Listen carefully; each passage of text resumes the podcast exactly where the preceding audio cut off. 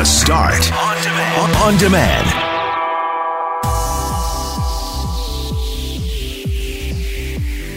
Police in Canada now have the power to give you a breathalyzer, even if you're not behind the wheel. What's worse, the onus is now on you to prove you weren't drinking. Is it time to re-examine whether or not seatbelts should be on school buses? We'll hear from a Manitoba parent who is leading the charge to make that change. A new show on Netflix has inspired Greg to tidy up his life and get rid of all that clutter. And we'll visit with one of the Real Housewives of Toronto. She came in today to tell us about her new book, How to Be Successful in Spite of Yourself. And she was wearing super sparkly shoes. Check out 680CJOB on Instagram to have a look. I'm Brett McGarry, alongside Greg Mackling and Loren McNabb. We are Mackling, McGarry, and McNabb. And this is the podcast for The Start.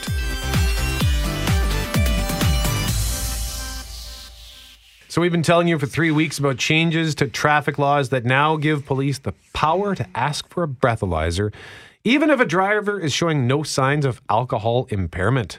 Up until now, police officers have needed reasonable grounds, so that would be something like bloodshot eyes, slurring, or the smell of alcohol in order to conduct a breathalyzer test, but that changed December 18th, and we had a lot of conversation here at CJOB about police powers and our civil liberties and what that does to us. Now we're learning changes to that law may not apply to just drivers. As Global's Sean O'Shea explains, lawyers say police in Canada can now demand breath samples in bars in your own home. We're in a brave new world now. I think it's ridiculous. I think it's a gross infringement of our charter rights. Police have new powers given by government for the purposes of reining in impaired driving. But those laws could also catch people who've done nothing wrong. It casts the net too wide, and it's going to criminalize innocent behavior, or potentially. As we reported this week, police no longer need grounds to pull over and stop someone and administer a breath sample to see if you've been drinking. That's what happened to Art from Mississauga last weekend. He said, I saw you at the beer store, and to me, you were taking back what looked like, in my opinion, an excessive amount of bottles. He wasn't drinking and passed the test. But now for 2 hours after you've been driving, you could also be considered impaired, even if you're not behind the wheel anymore. Maybe you're in a bar. And they come and find you at the restaurant. They can take you out of the restaurant despite the fact that you've been drinking in the restaurant. Maybe you weren't going to drive away. Maybe your spouse was there to drive you home. You could have left a golf game sober. A competitor makes an anonymous call to police saying you're impaired. They send an officer to your home and demand a test. You have committed no crime. You would not even have blown a warn on the way home, yet you will be fixed with whatever blood alcohol level you achieve when the police intercept you at your home. It's profound and profoundly stupid, so most people assume that it can't be, but that is what the law is now, and you will see it happen, I guarantee it. Will police use their new powers to demand breath samples from people at homes or in bars? They now have the right, and the law can put the onus on drivers to prove they weren't drinking, no longer the other way around. The law simply casts a net too wide. It's expedient, but the question is whether it's constitutional. The whole concept here of you being guilty for being at 80 milligrams or above 2 hours after driving is just shocking. Police typically do use the legal tools available to them at some point, and this is likely to be challenged right up to the Supreme Court of Canada, but that can take several years. In the meantime, the law is entirely different from what it was last year. Global's Sean O'Shea. So yeah, imagine you're this guy, Art, 70-year-old, resident of Mississauga, takes his empties back to the store, and the police say, that seemed like a lot, so we're going to give you a breathalyzer. They didn't even need to give him that reason to give him the breathalyzer based on the law and how it was explained not only in other articles and other stories, Loren, but in that story, they don't need to give you a reason at all. Well, anywhere, anytime, any place. They don't need to justify their actions. And this is another example of legislation where most of us can go, yep, we understand, we want fewer deaths on our highways and our roads because of drunk drivers. But this is a line way too far. Well, it's the reason why, like I said earlier, when I read this and heard this again, and I said to you, Greg, the lawyers are saying They can stop you outside the liquor store on your way home from a golf course, or if they see you at the bar. I said, this can't be. So I put in request to the RCMP again, because as we understood it, this was about driving, and this is a change to the Traffic Act, and therefore should be something to do with when you're in their car. I think that they can perhaps argue then, though, you're going to get into your car, or you just got out of your car in the case of the liquor store incident in Ontario, and therefore it applies. That's how broad the scope is. But man, like, I would be inclined to say, no, you cannot ask me for my breathalyzer. I'm just returning some empties. But then you can get charged if you refuse that test. So we have a lawyer coming up at 8:07. Just if anyone else has any questions, we'll flesh some of them out. And if there's anyone in law enforcement who has an opinion on it, I'd like to hear it, because I'd like to believe this is not how they're going to apply the law. I know if I'm driving and they ask me for my breath and I refuse, they can take my vehicle away from me and do all sorts of stuff. If I'm walking and they ask me for a breathalyzer, what are they going to do? Take away my shoes? I'm not driving. Well, you can get a ticket for riding your bike and drinking. I'm walking. I know, I'm just... I don't know. Am I going to be we live in a town south of Winnipeg. And so if we have any plans to go to a party, especially in the summer, we will we'll bike or pull a trailer or whatever. And I don't know. Now, am I going to be biking home and doing what I think is safe and being pulled over too? For the record, it was 36 beer bottles that this man took back, and some wine bottles. And it was at 11:30 in the morning. It's also after the holiday. Yeah. Like, is anyone else's garage got a lot of bottles in it post-Christmas? Like, once again, based on what we're hearing, none of that matters. None of the circumstances surrounding it matters. It just highlights how ludicrous this is. And 11 a.m. lunacy. Like, I guess the theory could be he drank those all night and is still drunk in the morning. I don't know. I'm just... I never take back empties 6 at a time. I always wait until there's a bit of a stash. And then, because I've got some beer bottles or beer cans that I've had for like 2 months that I'm just waiting for them to stack up enough to make it worth making a trip to, because it'll cost me more in gas to take back a 6 than it will to, get return money on it. By the way, how much do you get return money? Like, how much is it? 10 cents, right? Yeah, for a bottle or a can. But another thing that caught my attention about this, he was taking back wine bottles as well. Yes, they have deposits on those things in a lot of provinces. Manitoba's way behind on that. I know when I lived in BC, I said to you, I thought it was 60 cents for a 2-liter bottle, and I thought, that seems like a lot. It was a lot. It's 20 cents for a 2-liter bottle of pop in BC. Anything under 1 liter, it's 10 cents deposit. A bottle of pop. Yes. Yes, we pay that in 2 cent enviro fee on each can and each bottle. But in BC, you pay that as a deposit and you get it back when you return your water bottles, your pop bottles. We should look into that. Cans. Why don't we do that here? All right, so we've been talking a lot this morning about what some of you are calling a controversial story. The headline is, police in Canada can now demand breath samples in bars and homes. And as hard as it might be for some to believe, our next guest says it's true. As we've been telling you for several weeks, changes to drinking and driving laws have given police the power to ask for a breathalyzer, even if a driver is showing no signs of alcohol impairment. But do those powers go beyond the road? Well, just this week in Mississauga, a man was asked for a breath test after an officer spotted him returning 36 beer bottles to a liquor store and then getting in his car.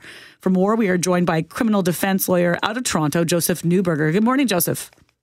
Good morning. How are you? We're great. We've got a lot of questions about this.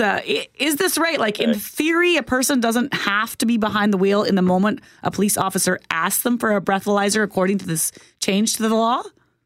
Yeah, in theory, that's true. So let's sort of start with the most important change. So normally across Canada, if an individual was pulled over or stopped at a ride spot check for the purposes of sobriety, if the officer detected an odor of alcohol from the person's breath, or there was an admission of consumption of alcohol, then the officer would form what's called reasonable suspicion to make a roadside demand, and then the person would have to comply. Now the new legislation says that there needs to be no evidentiary basis for an officer to make a roadside demand. So a person can be stopped by police, and whether they are exhibiting any indicia of impairment whatsoever, they could be stone cold sober, the officer can still make a demand for a roadside and the individual absolutely 100% must comply, or they will be charged with failing to provide a sample. A very serious offense. But you're using the term roadside. So is it possible they would go when the person's not on the road? Okay, so now the next explanation is a person can be charged with impaired or over 80 up to 2 hours after driving. So imagine a scenario where somebody is driving home and for whatever reason, maybe they're on their cell phone or they dropped something on the floor and they went to reach it and it looks like they're impaired, and some civilian phones in the vehicle with the license plate and says, I believe this person's an impaired driver. They pull up into their driveway. The individual goes into their house, turns on the Winnipeg Jets, and cracks open some beers. And then about 45 minutes to an hour later, there's a knock at the door of a police officer. Hi, Mr. and Mrs. So-and-so. We've got a report of you driving erratically. We want you to provide a roadside sample. And you're not even in the car. You're in your house. And so, yes, theoretically, if you're in your house or bar and somebody has detected, or if an officer has detected that you were driving in an aberrant manner, you could be on dry ground, not in your car, and be required to provide a sample. And then if you are over 80 and you are charged with an offense, then you will bear an onus to establish that at the time you were actually driving, you are not impaired. So you are not over the legal limit, which is a reverse onus provision, which to me is unconstitutional and highly draconian. How would you even go about proving that, Joseph? I have no idea. I really, like, right or, now, or even attempt to prove it. I don't know. I'm so bewildered by the legislation that, you know, how to attack that, I'm not sure. Now, you know, I suspect we can take the readings at the time, hire a toxicologist, and do a read back. Mm-hmm. So the reality is, scientifically, you'd be able to establish. So let's say the reading was taken at 1:42 a.m. and the time of driving was 11:55. You could then have a toxicologist do a readback, which would establish fairly easily then that your blood alcohol level would have been under the legal limit. But imagine this: you have to now hire your own toxicologist and go through that expense and establish this in court and hope that a court accepts that evidence. And so you're put through that time and expense for having never committed a criminal offense. It's amazing. It is amazing. It's quite frustrating because you have citizens who are on side with the idea of having stricter drinking and driving laws. I'm one of those people. But this provision and some of the provisions within this new law have got me beyond frustrated. And quite frankly, Joseph, I'm angry about some of these. I can't believe that they're being passed in Canada. It seems beyond the line here. Okay, so I'm going to drive you a little nuts this morning because I'm inspired by what you're saying, because now I'm starting to hear people who are very pro-police, pro-protection, starting to speak out and say, how did this happen? How did we erode our rights this way? And this is just a start, my friend. You know, there's that argument out there, well, if you've got nothing to hide, what's the problem?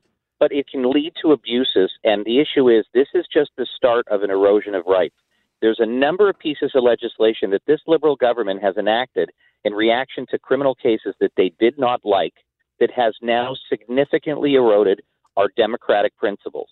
For example, new legislation that will get royal assent will eliminate peremptory challenges when picking a jury, which has been in place for a long time so that we can protect minorities and bias. They're going to eliminate preliminary hearings for anything but a charge, which results in life imprisonment. So, for example, sexual assault cases, there will be no preliminary inquiries. Preliminary inquiries are incredibly effective and important in defending people. And I've defended thousands of these cases, and individuals are wrongly accused. There is a whole host of changes coming down the pipe where we are watching our civil liberties go bye-bye because the politics are playing out and they want to pander to lobby groups and interest groups and don't really care about your rights and my rights, even though we may not commit crimes. Joseph Neuberger is a criminal defense lawyer joining us live this morning on CJOB. Joseph, thank you very much for your time. My pleasure. Have a great morning.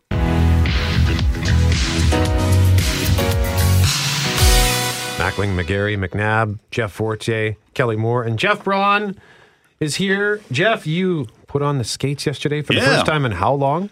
Since grade 5, so about 30 years, I think. 30 years? Yeah. Wow. And how'd it go? Oh, it went. It was weird. It was weird and wobbly. I didn't fall, so there was that. I was very proud of that. I spent about 20 minutes clutching the boards, just going in a circle around the outdoor rink by my house, and it hurt my feet. My feet were so sore by the end of it because you're not used to wearing skates. Plus, the skates are brand new; they haven't been broken in yet. But you bought brand new skates for this. Had to. The ones I had in grade 5 wouldn't fit. Were you a decent skater in grade 5? I was. Yeah, I was comparable. I was as good as the other kids, sort of deal. So yeah, they're also illegal. They're not allowed to be used because they're a dangerous weapon. So why did you want to do it, Jeff? Like, what made you want to get back out there? My girlfriend's little kids are getting into hockey and starting to skate, and I've been looking for an excuse to get back at it, and I figured that's as a good excuse as any. So love, the answer is love made you do it. Yeah, exactly. So I'll keep going, and hopefully it'll get back. See, in a year, I thought you were becoming a Christian O'Mell wannabe. No. That's just insane what that guy's doing. One ODR is enough? Yeah. Were you scared to do it? I was very scared. Yeah. And embarrassed, too. I spent a half hour just sitting in the skate change area just waiting for everybody else to leave. Said, no one's watching this. I'm waiting until I'm all by myself. Did you shell out $300 for a new composite stick, too? No. I use the boards for balance. Can't hold a hockey stick when you're clutching to the side of the... You could use the stick as a balance, right? Yeah. That's phase 2. We got to finish phase 1 first. Well, congratulations, Jeff. I think that's fantastic that you're doing this. And I promised that I would come out and skate with you next week, and I promise that I will do that. We might have to push that back a couple of weeks. Okay, I'll skate off the with boards. Christian next week. So anybody else want to try something new or maybe something old that's so old it's new again? I want to do skating like Braun. I haven't skated since I was like 11 or 12. But that was like 2014, so... Yeah, you got some years on me. Yeah, I'm with you too, Forts. Yeah, I like last year, I remember going for walks and seeing people on the river trail, which was so long last year, and I thought I really should get out there and get on that. But I haven't skated in so long, and I was never... particularly gifted skater. I could skate fast, straight. I could never learned how to turn properly.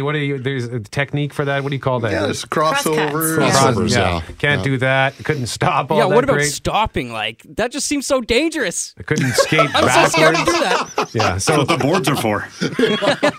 And it's been so long, so I'm a little scared that I would break my ankles. As the morning show reunion. I agree. I think we should have a skating party. Yes. I think that's a good team-building exercise. Yeah. I like that idea a lot, actually. I'm trying to remember the last time I skated. It was in one of those media versus Blue Bomber games at the Winnipeg Arena. So that'd be probably... So at least 15 years ago. Oh, at least, yeah. Right? Yeah, probably closer to 20. I remember...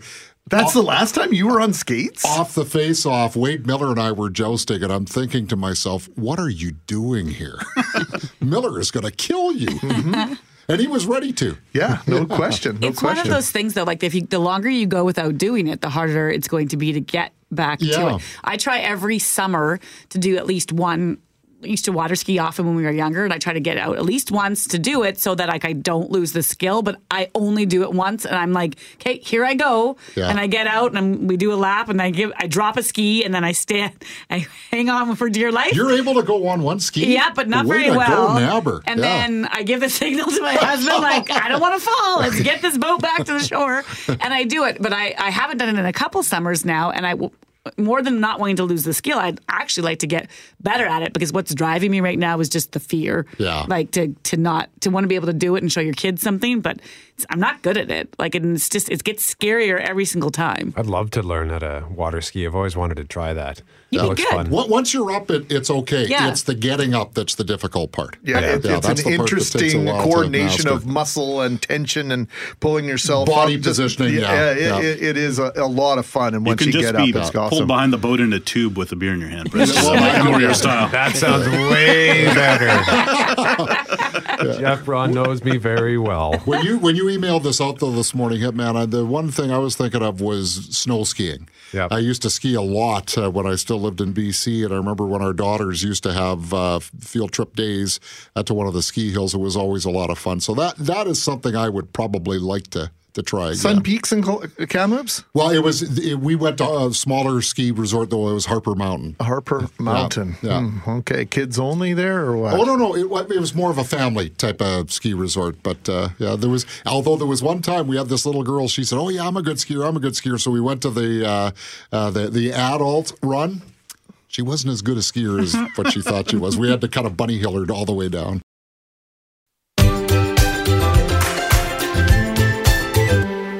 We start this half hour with the subject of seatbelts on school buses. The Humboldt tragedy has focused in on seatbelts for long-distance bus travel, but there are organizations across the country, including right here in Manitoba, that want to get seatbelts on school buses.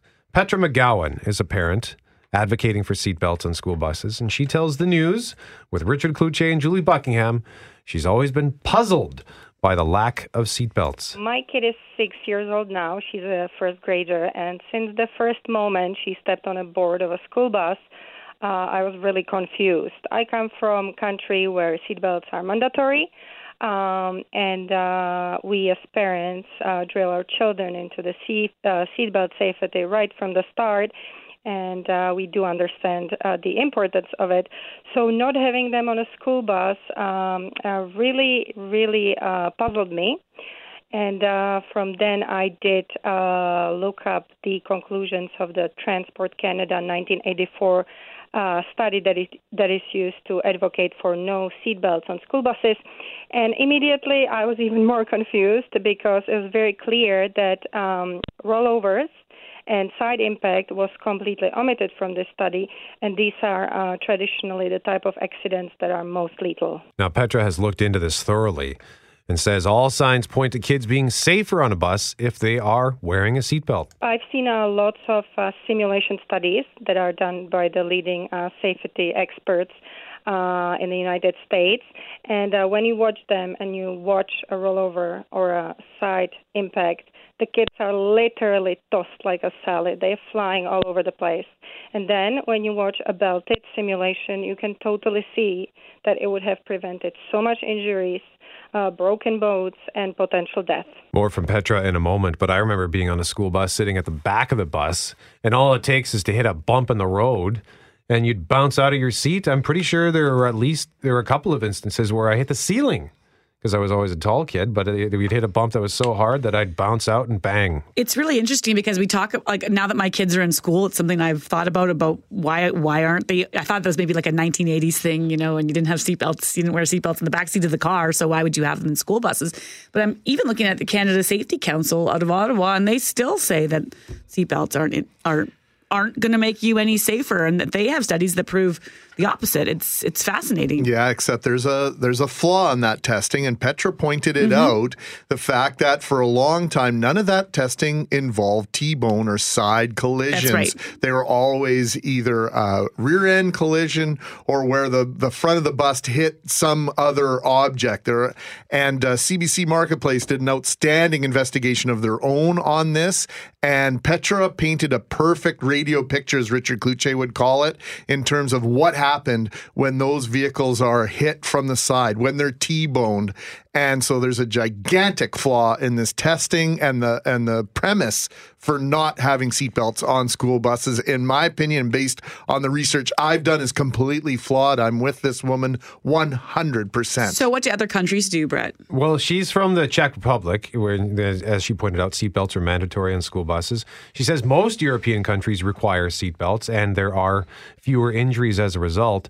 And if you go to the Facebook group that she's created, Manitoba Parents for Mandatory Seatbelts, you can read stories there about places where they have implemented seatbelt policies. And in spite of some original concerns, everybody was impressed, and their expectations were exceeded in relation to less injury, no hospitalization, even though the buses got into a few accidents, better compliance, better behavior on school buses, and just so much easier way to manage students' behavior. Now, the Facebook group was just started a few days ago, and we've linked it to the 680CJOB Instagram story if you want to see more. But she says she's already hearing from a lot of people. Parents are coming to us and saying the obvious thing, just like you mentioned. we all require seatbelts everywhere else. How come they're not on school buses? So a lot of parents are getting behind our cause, and we hope to attract even more and spread even more awareness. Once again, that's Petra McGowan, a parent advocating for seatbelts on school buses. She's asked to meet with Transportation Minister Ron Schuler on a few occasions. It's her understanding they are preparing an official response on this subject. Maybe it's time. I mean, I'm curious to know, you mentioned that the studies that have been done don't show the side collisions. They only show the one kind. Like, what year were those done? How far back do they go? And what data are we relying on to repeat this? Like, as I said, the Canada Safety Council goes by the line that buses are 16 times safer than a family car. That might just be because of the size and the fact that they don't get involved in as many accidents, and therefore you can come up with that number. But what year were these studies done? Like, does it make sense to have another look at this? Well, and what's the aversion? Like, why not do it? Are they saying that putting seatbelts on buses would make kids less safe? Yes. So again, according to the Safety Council, research in their opinion has shown that lap belts could increase the risk of head injuries if you go forward. And then if you have to have the combination lap and shoulder belt, you need to have new kinds of seats. You need to have a new design. And then the driver would be responsible for ensuring that every single kid is strapped in properly, so that would change the timing and the liability issue. So it's just a pain. Maybe. I don't know. Well, there's probably a cost factor in here as well that some folks and some organizations might be adverse to. It's just interesting how we get addicted to information that we believe to be true for so long. Mm-hmm. And because it's always been that way, it must be that way for a reason. And we put so much trust in these things that are legacy practices. And so how much longer... Let's play this out. I don't want to derail the conversation with regard to school buses, but how much longer, let's say we find definitive information and research that says we absolutely should have seatbelts for kids on school buses. How long then before we need seatbelts on city buses, on transit buses? Yeah. I'm thinking of the little ones, that the challenge you have, you always want to keep your eye on your kids when they're in the back seat when they're younger, right? Because they can slip in their car seats, they can move. You're always worried about different choking things or dropping. And so now it's putting a heavy responsibility on the bus driver for the youngest of the kids on the bus, which you can't see behind those huge seats, to make sure they're safe unless we change the whole design of a school bus. Well, look at booster seats. Did you ever sit in a booster seat when you were a kid? Nope. Now you got to be in a booster seat, or supposed to be like until 60, 80 pounds. I don't even remember what the threshold is. Lots of things have changed. Greg, as Winnipeg does its best to embrace winter with events like Festival du Voyageur and the ever-expanding events on our frozen rivers like the world's longest skating rink, etc., the internationally renowned Warming Huts competition, the annual raw almond pop-up restaurant extravaganza, to name just a few... Here at the start, we are wondering aloud if we should have an ice hotel in Winnipeg. Yeah, well, there's only one city in North America currently with such an incredible attraction. That's where we go next to visit with Marie-Eve Dion. She's media relations coordinator for Valcartier Parks, Hotels and Spas. She's in Quebec City. Good morning, Marie-Eve. Good morning, guys. How are you? Good. We're good. Thank you very much. How are you? We're doing fine. We've had a lot of snowfall in the last few days, so Hotel de Glace is amazingly beautiful today. Okay, so when you say hotel, an ice hotel, we're talking you can actually, like, the room is built inside ice? Of course. The room is totally made of ice and snow. There's no other structure. We create it around a mold that we remove after the snow has compacted and hardened, so it's only snow and ice. How many rooms have you got in this hotel? At the moment, we have 42 rooms this year. 16 of those are theme suites, so they're going to be decorated and sculpted to our theme, this year being the hotel garden. So it's essentially a gigantic igloo, for lack of a better term. It is absolutely that. A huge igloo that's very high-end, decorated, lidded, and it's ephemeris work of art, so it's going to be completely destroyed by the end of March. If you want to see Hotel de Glace, the 19th edition, the garden hotel, the hotel garden edition, you need to see it between now and the end of March, because next year it's going to be a new theme, a new layout. It's going to be completely different. So you rebuild an ice hotel every single year? Yes, we started building around the beginning of November, depending on the weather and the temperatures outside. By the beginning of January, we start hosting stayovers for the night, and people can sleep over at Hotel de Glace until the mid-March, and by the end of March, we collapse it with machinery to ensure that it's going to be melted for our summer water park. So if I want to stay in the Hotel de Glace, what can I expect when I walk into one of the rooms? What you can expect is a bed and a bedside table or other furniture completely made of ice in a room built of snow and compacted snow. It's going to be, most of the time, it's going to be a decorated room, and you might even have a fireplace in it. And you're going to have a very comfortable high-end mattress put over that ice bed. And you're going to sleep inside a very comfortable sub-zero sleeping bag that we're going to put into your room just before you go to bed. And you can expect to have one of the best nights of sleep in your life because it's so completely quiet in the snow hotel. Now, sometimes I have to get up in the middle of the night to take care of certain things. Is there accommodation? Do I have facilities attached to my room?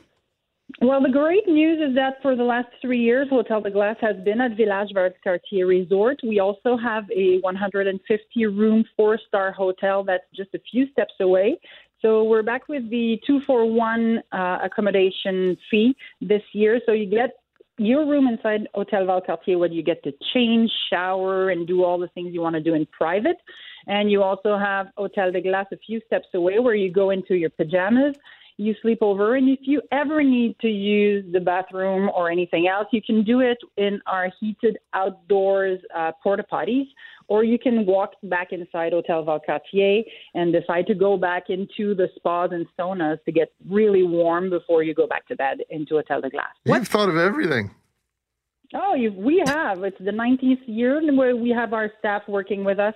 So they know how to build an amazing hotel, and we know how to host people. You can also enjoy Bora Park. That's also located on our grounds. And Bora Park is a Bora Bora-themed indoors water park, so it's 30 degrees all year long. You can go from sleeping into -5 degrees to enjoying a day into 30 degrees weather inside at Bora Park. So the temperature in the room's about -5 degrees, so obviously a coats might be required while you're in there. What's it cost to stay at the Ice Hotel? A coat is required if you visit Hotel de Glace, but if you sleep over at Hotel de Glace, the less is the best. So if you usually sleep in the buck, that's how you're going to sleep in Hotel de Glace. If you get too warm, you're going to sweat. Sweat with cold makes very cold feet. You do not want to have that happening to you. So you need to be dry and lightly clothed. At the moment, we have stayovers starting from $349, including the two rooms, so the one in Hotel Valcartier and the one in Hotel de Glace. And you can go up as far as you want, because we even have a private suite with your own sauna and your own jacuzzi tub under the stars and your own fireplace. So you can go all out and bring the loved one or the person that's most important to you to enjoy this experience at Hotel de Glace. Marie-Eve, we got to go here, but what's the temperature in the hotel room? -5 at all times, be it -30 outside or over 10 degrees. It's always going to be -5. It's a big refrigerator. Marie-Eve Dion, Media Relations Coordinator for Valcartier Parks Hotel Spas, talking about Hotel de Glace in Quebec. Thank you so much for joining us this morning. This sounds amazing. My pleasure. Thank you, guys. I have just added this as a destination. My God. Yeah.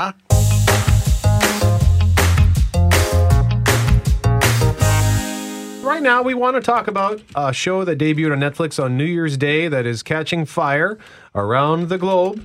It's called Tidying Up with Marie Kondo. Here's a listen. They have so much stuff.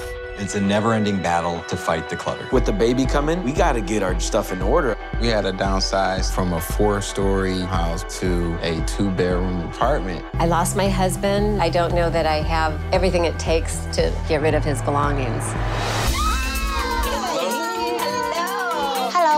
I'm Marie Kondo. My mission is to make the world. Let's start tidying. This girl's no joke. This is amazing. We have too much stuff. It's sufficient. It's so hard to let it go. I don't want to just, dump it. I want to be thoughtful about it. Choose items that spark joy for you. Spark joy. It's not as easy as I thought it was going to be. We're on board. We want to change. I just want it to be strong enough to change me. I can let it go. Arigato. I am going to figure out what sparks joy in my life. I can't believe you can touch the carpet. New day, new joy. Thank you for being here for us and wanting to help us. I hope you know how much this means to me. Here we go. So I'm looking at an article right now on Vulture, and it says, a lot of people in the Western world have way too much stuff. In 2014, many of them started looking to Marie Kondo to help them get rid of it.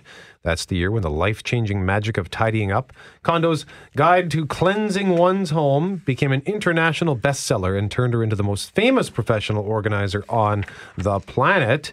Thanks to her KonMari method, a decluttering process that involves sorting through one's belongings based on categories and choosing to keep only the things that, in Kondoese, spark joy.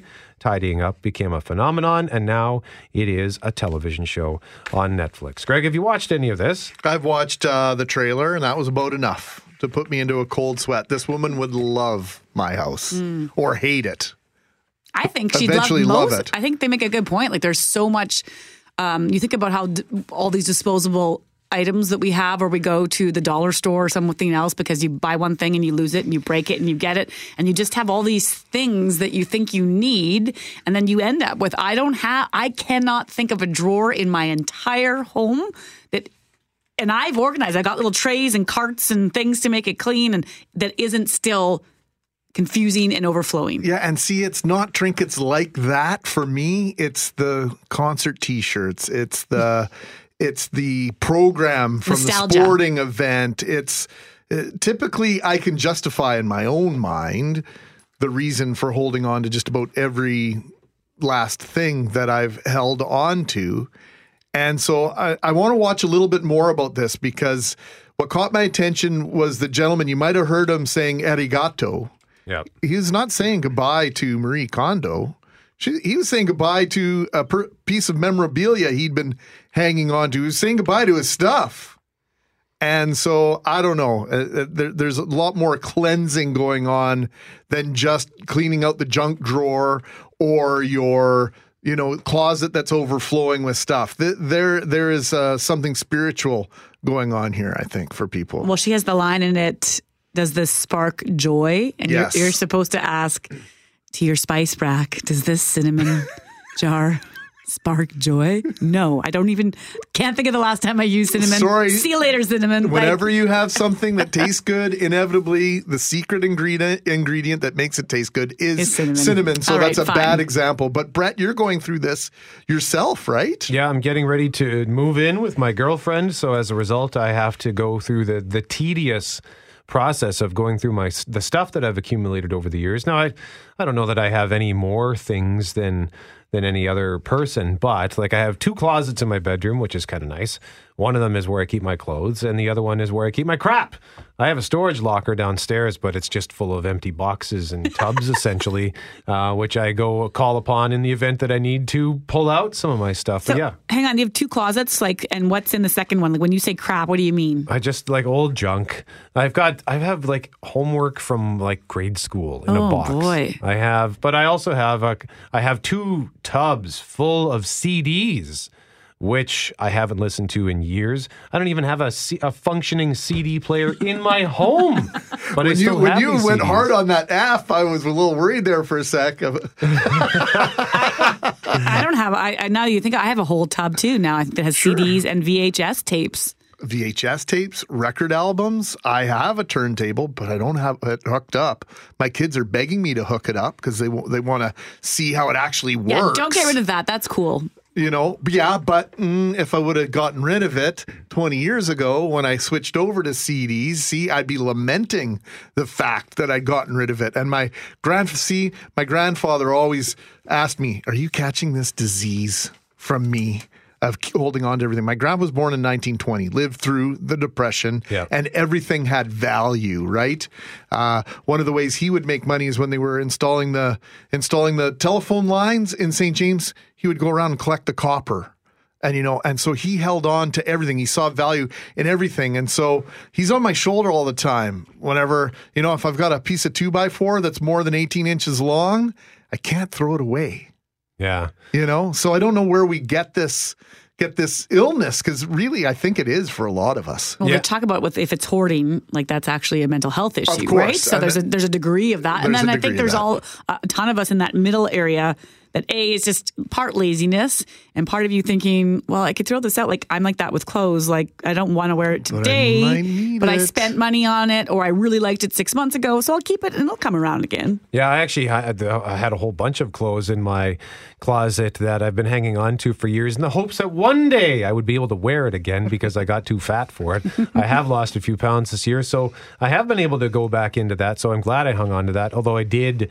when we did fill the Freightliner for Silo Mission with Freightliner Manitoba, I went through my clothes and cleared out a lot of stuff, which I was hanging on to largely for sentimental reasons. And so that's part of the problem, right? If you're holding on to it because you've grown out of it, part of it is if you get rid of it, you feel like you've given up. Yeah. And that I'm never going to get back to, you know, 205 or whatever that magic number is. I've got 5 pairs of jeans easily that fit that pre-baby. Right. And I'll get there again. You go, oh, yeah. And then so you feel like, oh, I'm just throwing in the towel. But I got to tell you, over the Christmas holidays, I reorganized my walk-in closet. It felt so good. Mm-hmm. It felt so good. I think I took 45 hangers back to the dry cleaners that had just been hanging in the closet. A lot of them with the cellophane wrap, you know, just hanging there because I just take a shirt out. And then I'm pretty sure it comes from this, is it Marie? Yeah. Mm-hmm. Kondo's philosophy with folding the T-shirts. Right. So Jackie's recently come across this, and I guess this is maybe where she got it. You know what? So hang on a second, Greg. Can I just stop you there? I know we got to take a break. Why don't you tell us after we check your forecast your T-shirt trick, because. And it was just baffling, McNabb. Well, how does this work? I don't get it. And then, of course, Greg had a T-shirt in his office drawer, because why wouldn't he? Oh, it's actually just on my desk. Okay, and then he explained it to me, and I still am not so sure, but okay.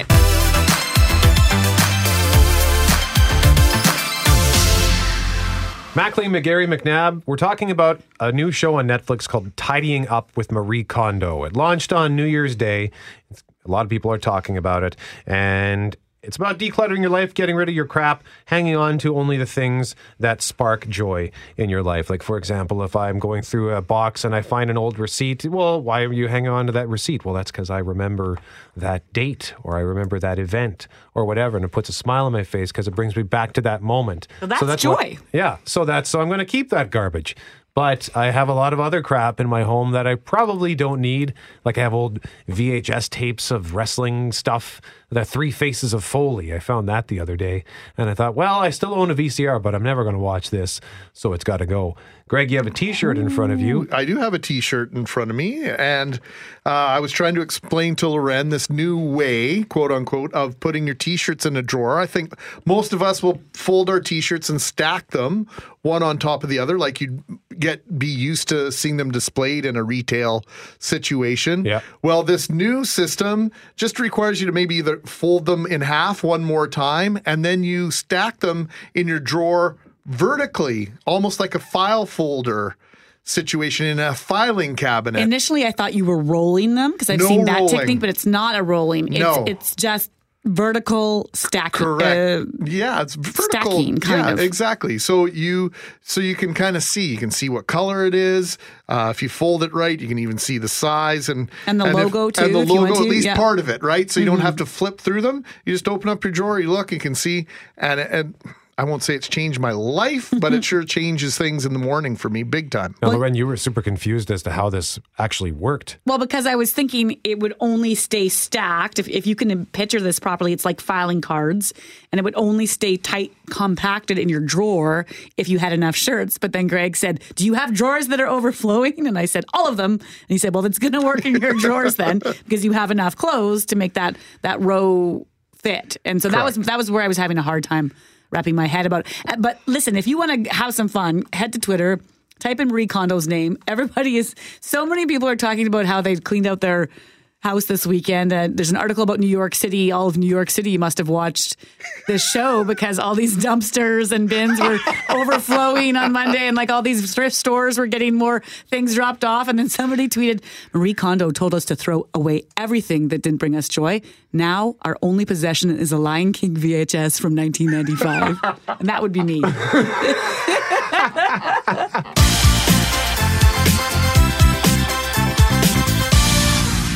On the Slice website, she is described as an intoxicating mix of beauty and brains. Anne is definitely one of a kind. Our next guest is from one of the series of Real Housewives programs on Slice. The Real Housewives of Toronto. Hey! Welcome to Spain! Cara is not coming. Roxy just nearly popped her champagne. Cara, she said, I never want to be seen going to Barcelona with these women. Tell me about Barcelona. It was incredible. Everybody really bonded. It was just like a warm, cozy trip. There was kind of a vibe of, it was great. P.S. you weren't there. Why be a gold digger when you can own the mine? The miner is Anne Kaplan, and her book is How to Be Successful in Spite of Yourself. We welcome Anne to Winnipeg and to CJOB. Anne, how was Barcelona? How was Barcelona? Oh, my goodness, it was fun. It was just like in, out, and that was it. It was great. Well, we appreciate you spending some time with us today to talk about this book. And did you have a printing error? And have you changed all the titles on all the books here? Because it said, How to Be Successful in Spite of Him, and then it's crossed out in pink lipstick or similar, In Spite of Yourself. Did you change the name of the book halfway through, or what happened there? I started out writing the book on how to be successful in spite of him. And it's because so many women that I meet when I give talks, I talk about how to be successful. They talk about their husband or the divorce they've gone through, that they're single parents or that they had a really rough upbringing. And how do they get out of that? And I listen to them and I think about my life and what I've gone through. I think it isn't because of him or because of someone else. It's because of yourself. And so I crossed out him and said, how to be successful in spite of yourself, because we are the ones that get in our way of our success. We are the ones that can empower ourselves to be successful. Who was or is the him in your life that had you thinking about that relationship and how to remove it completely and focus on you? Well, I've had a few hims in my life. I've been married a few times. And the one thing I would say, if you marry a few times, go up a carrot every husband. So if you're going to marry, solid advice. Upgrade each one. And I've learned that. So there's always something positive down the road when you think, I'm not getting divorced. I'm getting a new diamond. And so it's because there always is better things in the future. But the hymn, too, is when I was born, and I talk about this in the book, and I've talked to many people that have had crappy lives, but I had a really rough childhood. And can I blame it on my father? And no, it's not. That's his issue. It's not my issue. The only thing I'm in control of even having a rough childhood, is how I respond to it. It's me. But even in the last segment, we were talking about this whole idea of how we carry all this crap, this physical, really what's garbage for a lot of people, but they are treasures in the eye of the beholder. We do the same thing with our emotional baggage, right, Anne? We do that. And we're not only carrying our own garbage or crap, we're carrying other people's on their behalf. That's absolutely true. And in the book on how to be successful in spite of yourself, I talk about relationships and how to get rid of all the people in your life, including if you're married, because the worst thing about being married to a jerk is that you don't leave them. Mm-hmm. And so how bad is it to stay in a marriage you're not happy in? And like, why are you doing it? When I listen to people. And so, yes, you get rid of the crap, including people that are not positive and don't support you. And you learn how to move forward in your life on a positive note.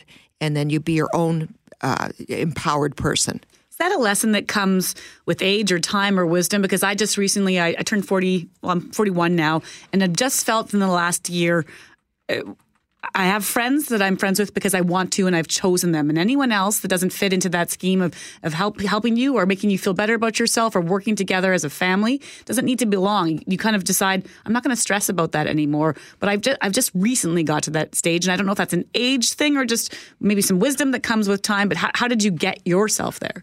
I think it comes in, wisdom comes with time, because when I was a lot younger, and I shouldn't use the word younger, it was in a long time ago, I would just like people. I was just a nice person and I would forgive people.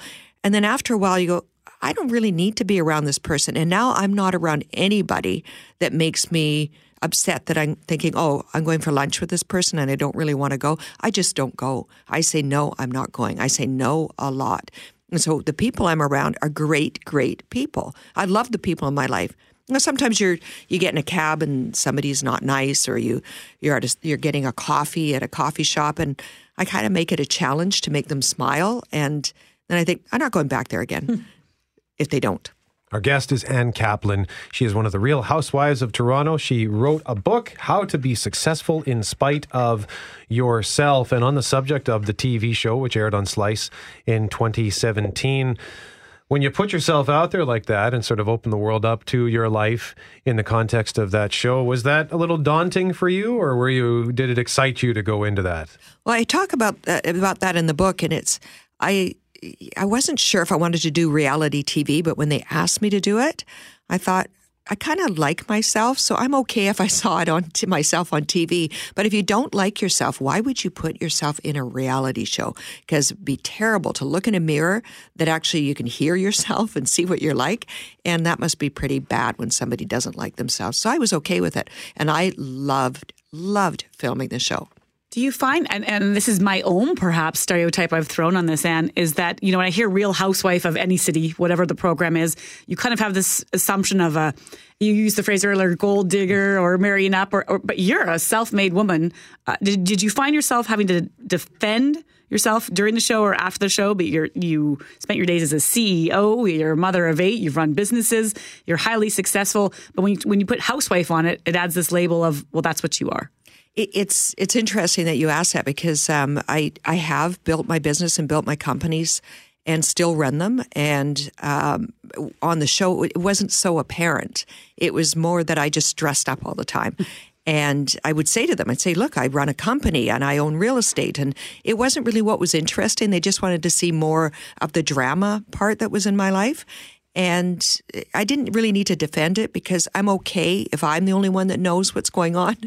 That was fine. I was fine with that.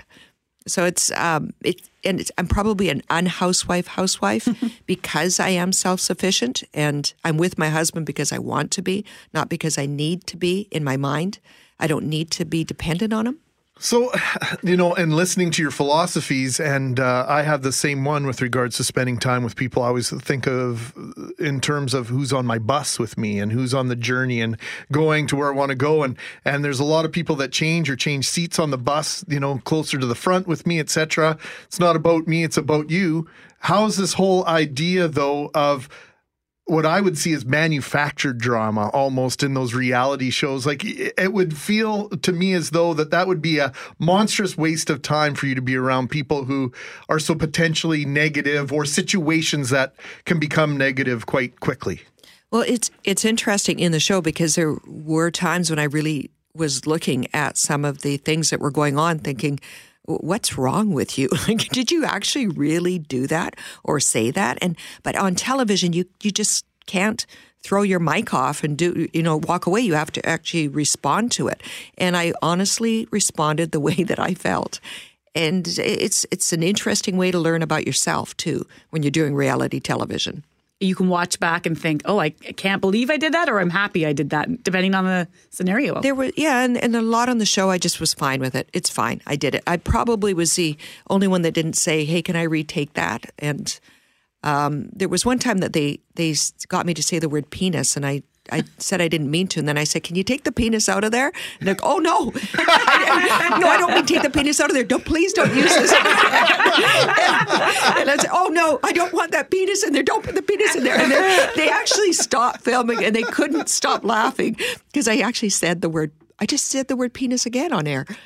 So they don't, at least 5 times. I'm sorry, it's live now. Maybe even 7. I'm not so sure. We can't take it out. Anne Kaplan is the author of How to Be Successful in Spite of Yourself. The book is available now. She is a very successful businesswoman, and you might know her better from the TV show The Real Housewives of Toronto. Are we going to get a second season on Slice? I hope so. Okay, good. And Anne, are we allowed to tell people where you were born? You can tell people, well... I can't believe we didn't. That's right. Where? Yes, you can tell. Well, I was born in Winnipeg. There we go. Can we call you a Winnipegger then, even though it was just a... Was it really how do you define a Winnipegger? Well, do they walk around with sparkly clothes on in the freezing? If it says Winnipeg, Manitoba on your birth certificate, we're claiming you as our own. It does say it on my birth certificate. There we go. That's all we needed to know. Anne Kaplan, thank you so much for the visit. We very much appreciate it and love. Can I get a picture of your shoes and put that up on our Instagram? Because those Absolutely. Shoes are wild. We'll put that up in just a few minutes. Hey, thanks for listening to the Start Podcast. We are available on Apple Podcast, Google Podcast, wherever you find your favorite podcasts. Subscribe now and never miss an episode. And if you like what you hear, rate the show, tell us what you think, and hey, even tell a friend about the podcast. Be sure to follow us on Twitter and Instagram. Greg is at GMACWPG, that's GMACKWPG. I am at Brett McGarry, BrettMegarry, and Loren on Twitter is at McNab on Global, and on Instagram at McNab on CJOB. Talk soon.